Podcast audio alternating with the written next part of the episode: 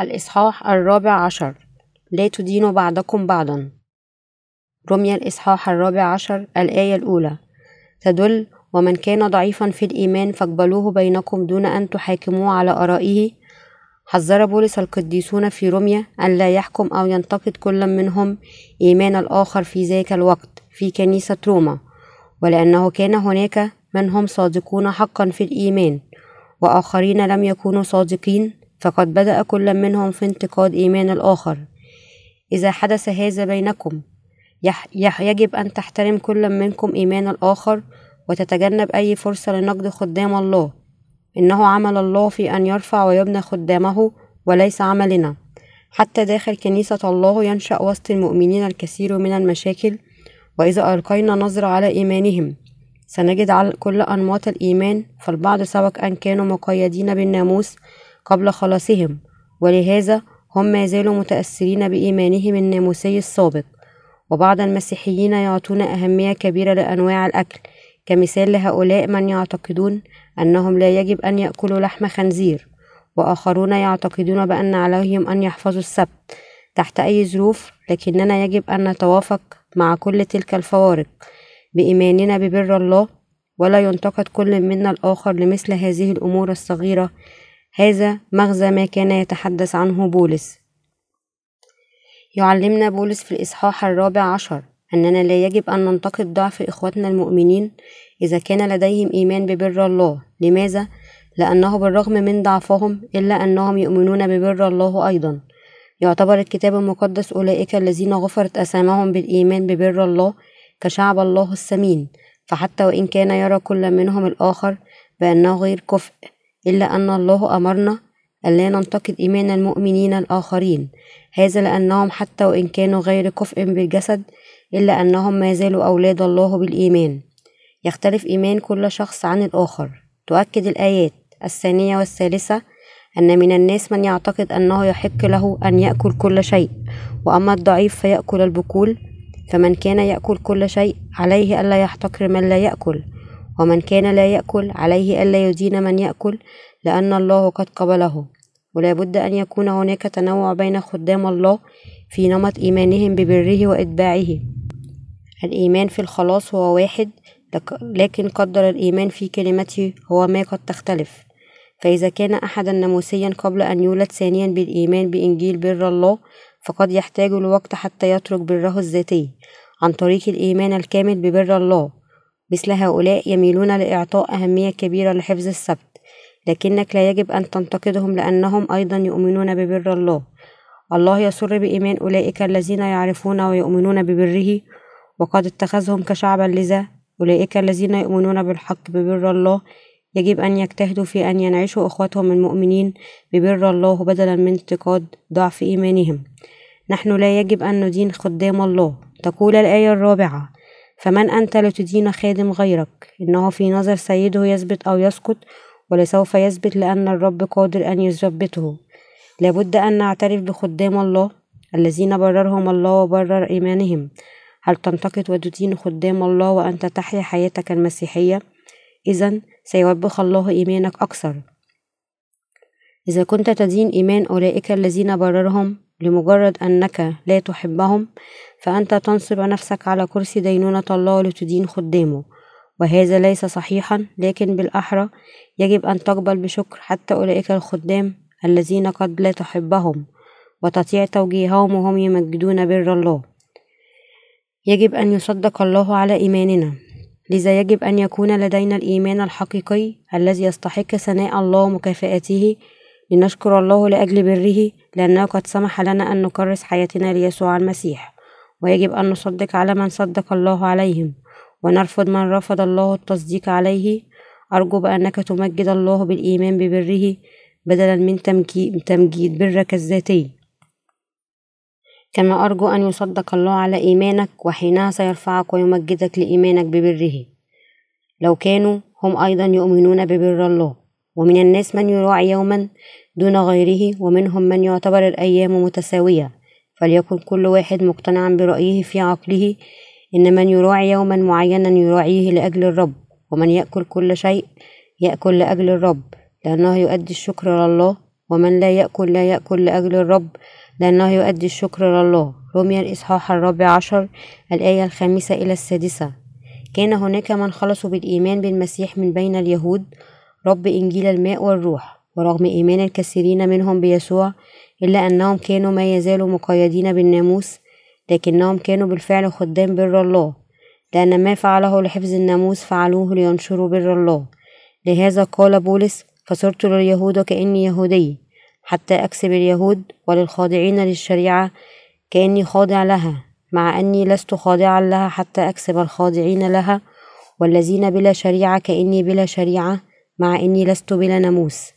عند الله بل أنا خاضع لناموس من نحو المسيح حتى أكسب الذين هم بلا شريعة. كورنثوس الأولى الإصحاح التاسع الآية العشرون إلى الحادية والعشرون. يجب أن لا نتجاهل أو نرفض إيمان أولئك الذين يؤمنون ببر الله. إذا كانوا يؤمنون ببر الله ويخدمونه فلا بد أن نعترف بهم كخدام الله. البار يحيا للرب. تؤكد الآيات السابعة إلى التاسعة.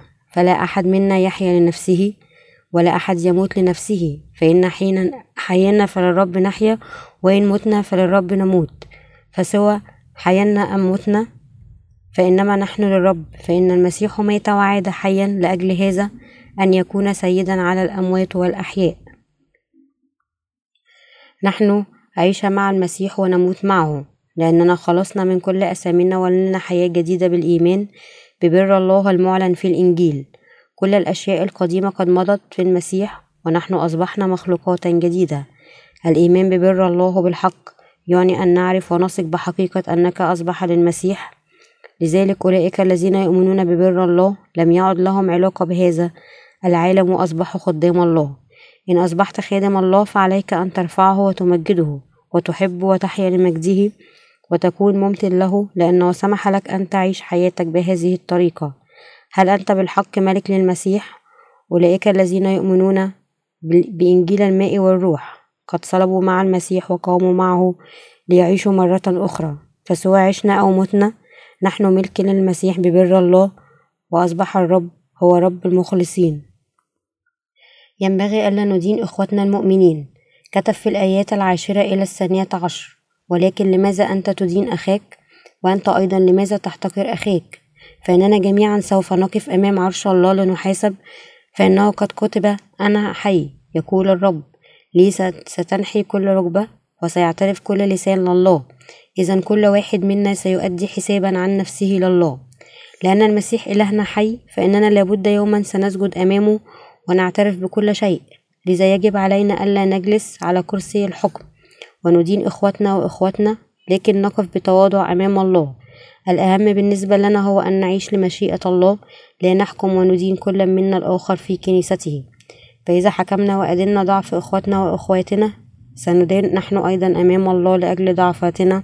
فلا بد أن ندرك كم روعة أن نعيش لإرادة الله معا في كنيسته. الإيمان الحقيقي يبني الإخوة المؤمنين ويتبع بر الله. تذكر بأن الإيمان الباطل لا يتبع بر الله بل يبني بره الذاتي فقط. ماذا عنك؟ هل تتبع بر الله بالإيمان أم تتبع بر جسدك؟ يجب أن نبني إيمان الآخرين. الآيات الثالثة عشر والرابعة عشر فلنكف عن محاكمة بعضنا بعضا بل بالأحرى. احكموا بهذا. أن لا يضع أحد أمام أخيه عقبة أو فخا فأنا عالم بل مقتنع من الرب يسوع. أنه لا شيء نجس في ذاته أما إن اعتبر أحد شيئا ما نجس فهو نجس في نظره. لأن قدر الإيمان يتفاوت فيما بين أولئك المؤمنين ببر الله لذا يجب أن يعمل كل منا لبناء إيمان الآخر لأن هذا ما ينمي المؤمنين ببر الله. إن كنت مسيحي تثق ببر الله فأنت يمكنك أن تفعل أي شيء بإيمانك في كلمة الله. أما إن كنت لا تستطيع فهذا لأنك تتبع برك الذاتي بدلا من بر الله. اتباع برك الذاتي في بر الله مثل أن تتبع العالم ولديك إيمان خاطئ أولئك الذين يسعون وراء برهم الذاتي بالرغم من إيمانهم ببر الله هم يعيشون كخصوم الله. الله يريد لأولئك الذين يخلصون بالإيمان ببره أن يستمروا في اتباع بره طوال حياتهم. سيروا في المحبة. تقول الآيات الخامسة عشر إلى الثامنة عشر فإن كنت بطعامك تسبب الحزن لأخيك فلست تسلك بعد ما يتفق مع المحبة لا تدمر بطعامك من لا أجله مات المسيح. إذا لا تعرضوا لصلاحكم لكلام السوء إذ ليس ملكوت الله بأكل وشرب بل هو بر وسلام وفرح في الروح القدس. فمن خدم المسيح هكذا كان مقبولا عند الله وممدوحا عند الناس. من خلصوا بالإيمان ببر الله ويعيشون لنشره لا يحتقرون شعبه لأجل الطعام فنحن نشارك الطعام أحيانا ليكون لنا شركة محبة. لكن بولس حذرنا من استبعاد الإخوة والأخوات الفقراء. لنشارك فقط الأغنياء. البركات التي منحها الله لمن يؤمنون ببره هي التي تجعلنا نتبع بر الله كما يمنحنا إنجيل الماء والروح. سلام عقولنا ونكون قادرين على أن نخدم الرب معا مشاركين مع بعضنا بعضنا الفرح. ألذ أعطاها الله لنا؟ يجب أن ندرك أولئك الأغنياء بأن كل ثرواتهم مصدرها الله فيشاركون بها الآخرين. ليخدموا الإنجيل ويتبعوا بر الله معا. يسير الله بأولئك الذين يعيشون مثل هذه الحياة ويحبهم. أسعى لبناء الآخرين. تقول الآيات التاسعة عشر إلى الحادية والعشرون فلنسعى إذن وراء ما يؤدي إلى السلام وما يؤدي إلى بنيان بعضنا بعضا. لا تدمر عمل الله بسبب الطعام. حقا إن الأطعمة كلها طاهرة ولكن الشر في أن يأكل الإنسان شيئا يسبب العسرة. منذ زمن في كل مدن قديمة كروما كروما وكورنثوس يبيع فيها الناس الطعام المذبوح للأصنام وكان بعض من المؤمنين ببر الله يشترون مثل هذا اللحم ويأكلوه. فاعتقد بعض الإخوة المؤمنين الضعاف في الإيمان في كنيسة الله أن أكل مثل هذا اللحم هو خطية. لهذا قال بولس لا تدمر عمل الله بسبب الطعام. الآية العشرون. نفس المبدأ انطبق على الخمر حيث كان هناك بعض المؤمنون الذين لم يكترثوا كثيرا لأمر شرب الخمر. لكن بولس نصحهم إذا كان مثل هذا السلوك سيضعف إيمان إخوتنا المؤمنين فمن الأفضل أن لا يعصروا إخوتهم المؤمنين بشربهم. وهذا يحدث بيننا نحن أيضا لذا يجب أن نعيش حياتنا المسيحية بطريقة بها نبني الآخرين ونسعى وراء بر الله. وهناك قضايا اليوم يمكن أن تنشأ حول الطعام المقدم كذبائح للآباء فمن الأفضل ألا نأكل ذاك النوع من الطعام لأجل أولئك الضعفاء في الإيمان. ليكن لكم إيمان في بر الله تشير الآيات. الثانية والعشرون والثالثة والعشرون.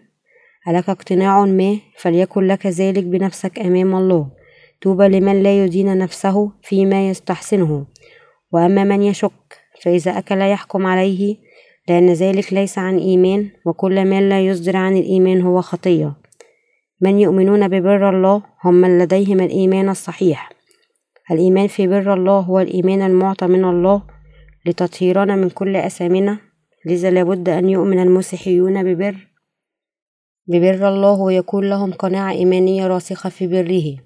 يخبرنا الكتاب المقدس بأن إتباع الله دون الإيمان ببره هو خطية. كما أن أي شيء يعمل بدون إيمان هو خطية. فإذا كنا قد عرفنا أي شيء يعمل بدون إيمان ببر الله هو خطية فلابد أن يكون لنا إيمان أكثر ببره.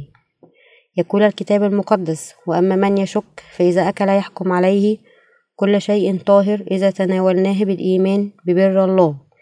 لأن الله خلق كل نبات وحيوان.